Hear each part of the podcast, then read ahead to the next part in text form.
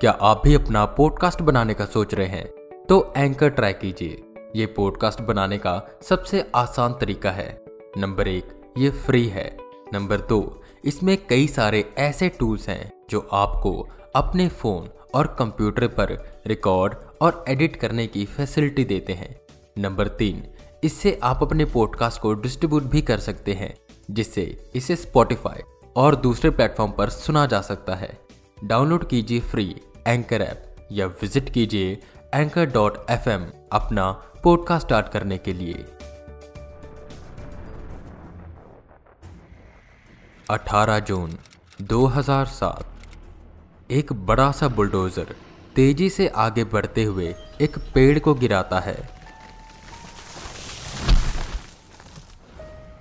Bulldozer चला रहा शख्स अपने बाकी साथियों को ये बताकर आगे और पेड़ गिराने के लिए चला जाता है। पीछे से एक क्रेन आती है और उस गिरे हुए पेड़ को साइड में करती है। जहां वर्कर्स कंस्ट्रक्शन का काम शुरू करने जा रहे थे, यहां पर एक बड़ा सा घर बनने वाला था जो कि मिस्टर विकास सक्सेना का था। मिस्टर सक्सेना पेशे से एक सर्जन थे। उनके परिवार में उनकी वाइफ प्रिया सक्सेना और 5 साल की प्यारी सी बेटी तानिया सक्सेना थी। मिस्टर सक्सेना शहर के शोर शराबे से दूर प्रकृति के नज़दीक अपना घर बनवा रहे थे। आसपास खूबसूरत जंगल, बगल में ज़्यादा घर भी नहीं थे, बस गिने चुने 4 से 5 घर।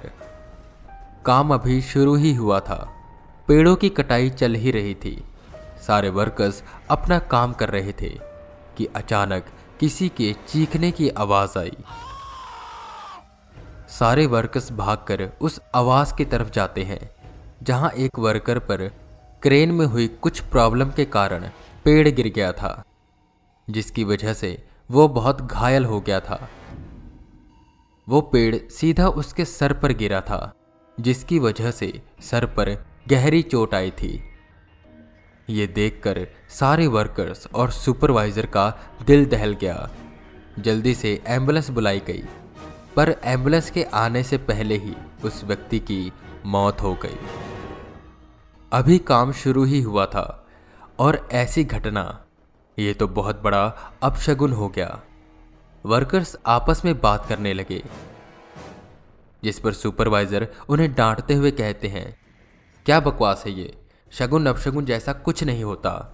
और उस क्रेन चालक को बुलाते हैं और उसे डांटते हैं, ये क्या क्या तुमने, तुम्हें क्रेन चलानी आती भी है या नहीं।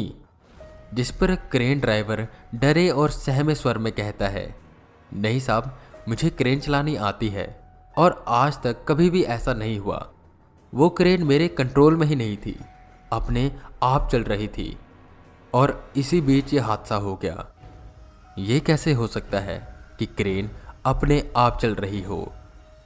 ये सुन वर्कर्स डर गए और तरह तरह की बातें करने लगे कि यहाँ ज़रूर भूत है या कोई आत्मा, और उसी आत्मा ने ये क्रेन को अपने बस में किया और पेड़ गिराया। वो साफ साफ कह रही है कि वो ये घर बनने नहीं देगी। जिस पर सुपरवाइजर चिल्लाते हुए कहते हैं, खड़े खड़े क्या बकवास कर रहे हो तब से, कभी अपशगुन कभी भूत, कंस्ट्रक्शन साइट पर हादसे होते रहते हैं और क्रेन में कोई प्रॉब्लम आ गई होगी, इसे चेक करवाओ और अपना काम करो। सुपरवाइजर इतना कहकर वहां से चला गया, पर सबके मन में डर अभी भी था। ऐसे ही एक दिन मुकेश नाम का वर्कर शाम को अपनी शिफ्ट खत्म कर अपने घर पहुंचा। जब उसने अपनी जेब में हाथ मारा तो उसे एहसास हुआ कि उसका फ़ोन उसकी जेब में नहीं है। वो बहुत चिंतित हो गया और उसे लगा शायद उसका फ़ोन कंस्ट्रक्शन साइट पर गिर गया होगा। अभी शाम के 6 बज रहे थे और वो साइट उसके घर से 30 मिनट की दूरी पर थी। मुकेश बिना देर किए उस साइट के लिए रवाना होता है। वहाँ पहुँचकर वो अपना फ़ोन ढूंढने लगता है। उसे लग रहा था यहीं कहीं उसका फ़ोन गिरा होगा। वो उस जगह जाता है जहां वो काम कर रहा था, पर वहां भी फ़ोन नहीं था। वो फ़ोन ढूंढते जा रहा था पर उसका फ़ोन मिल ही नहीं रहा था। अंधेरा भी काफ़ी हो चुका था और ठंडी ठंडी हवाएं चल रही थी। चारों तरफ एक अजीब सी चुप्पी थी जो अपने ही आप में कुछ बयां कर रही थी। मुकेश को बेहद डर लग रहा था। वो सोचता है कि फ़ोन कल ढूंढूंगा, अभी यहाँ से निकलता हूँ। वो जैसे ही वहाँ से निकलने वाला होता है कि उसे फ़ोन बजने की आवाज़ आती है। फ़ोन ज़्यादा दूर नहीं था। वो आसपास देखता है और थोड़ी ही दूर पत्तों के ढेर से हल्की हल्की रोशनी उभर कर आ रही थी और वो रोशनी शायद उसके फ़ोन की थी। मुकेश भागकर वहाँ जाता है और पत्ते हटाता है। वहाँ उसका फ़ोन पड़ा था। वो फ़ोन उठाता है। किसी अननोन नंबर से फ़ोन आ रहा था। उसने कॉल पिक किया पर सामने से कोई आवाज़ नहीं आ रही थी।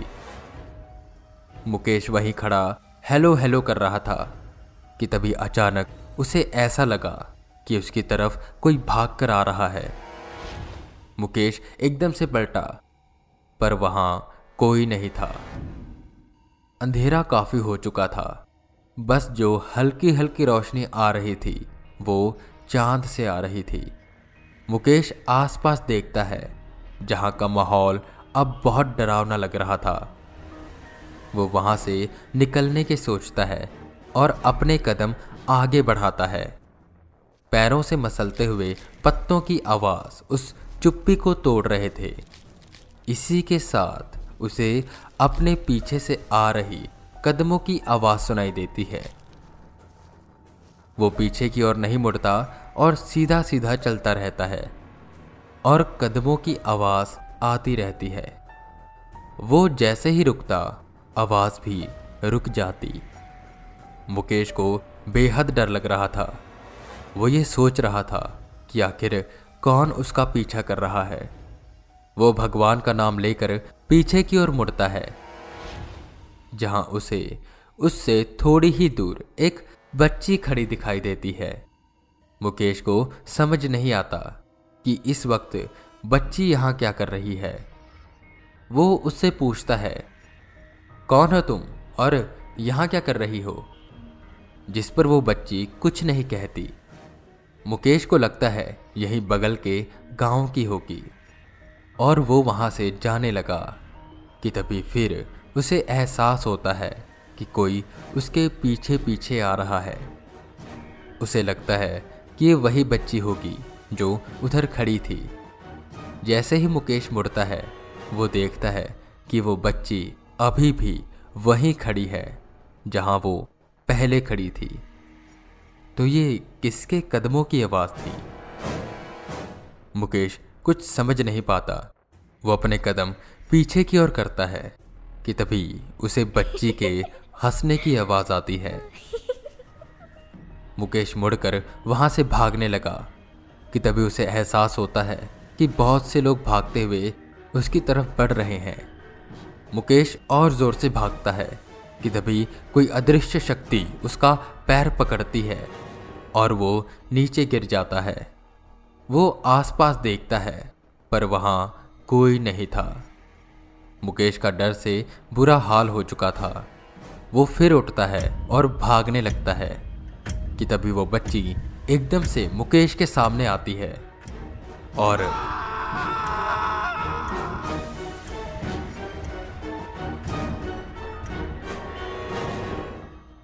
अगले दिन मुकेश काम पर नहीं आता।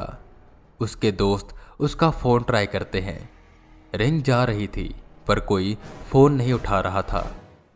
शाम के वक्त घर जाते हुए वर्कर्स मुकेश के घर के पास से गुजरते हैं पर उसके घर में ताला लगा था। आखिर कहाँ गया मुकेश, ये किसी को पता ना चला। क्या हुआ मुकेश के साथ और कौन थी वो बच्ची? जानने के लिए बने रहें हमारे साथ और सुनते रहें हॉरर टेप।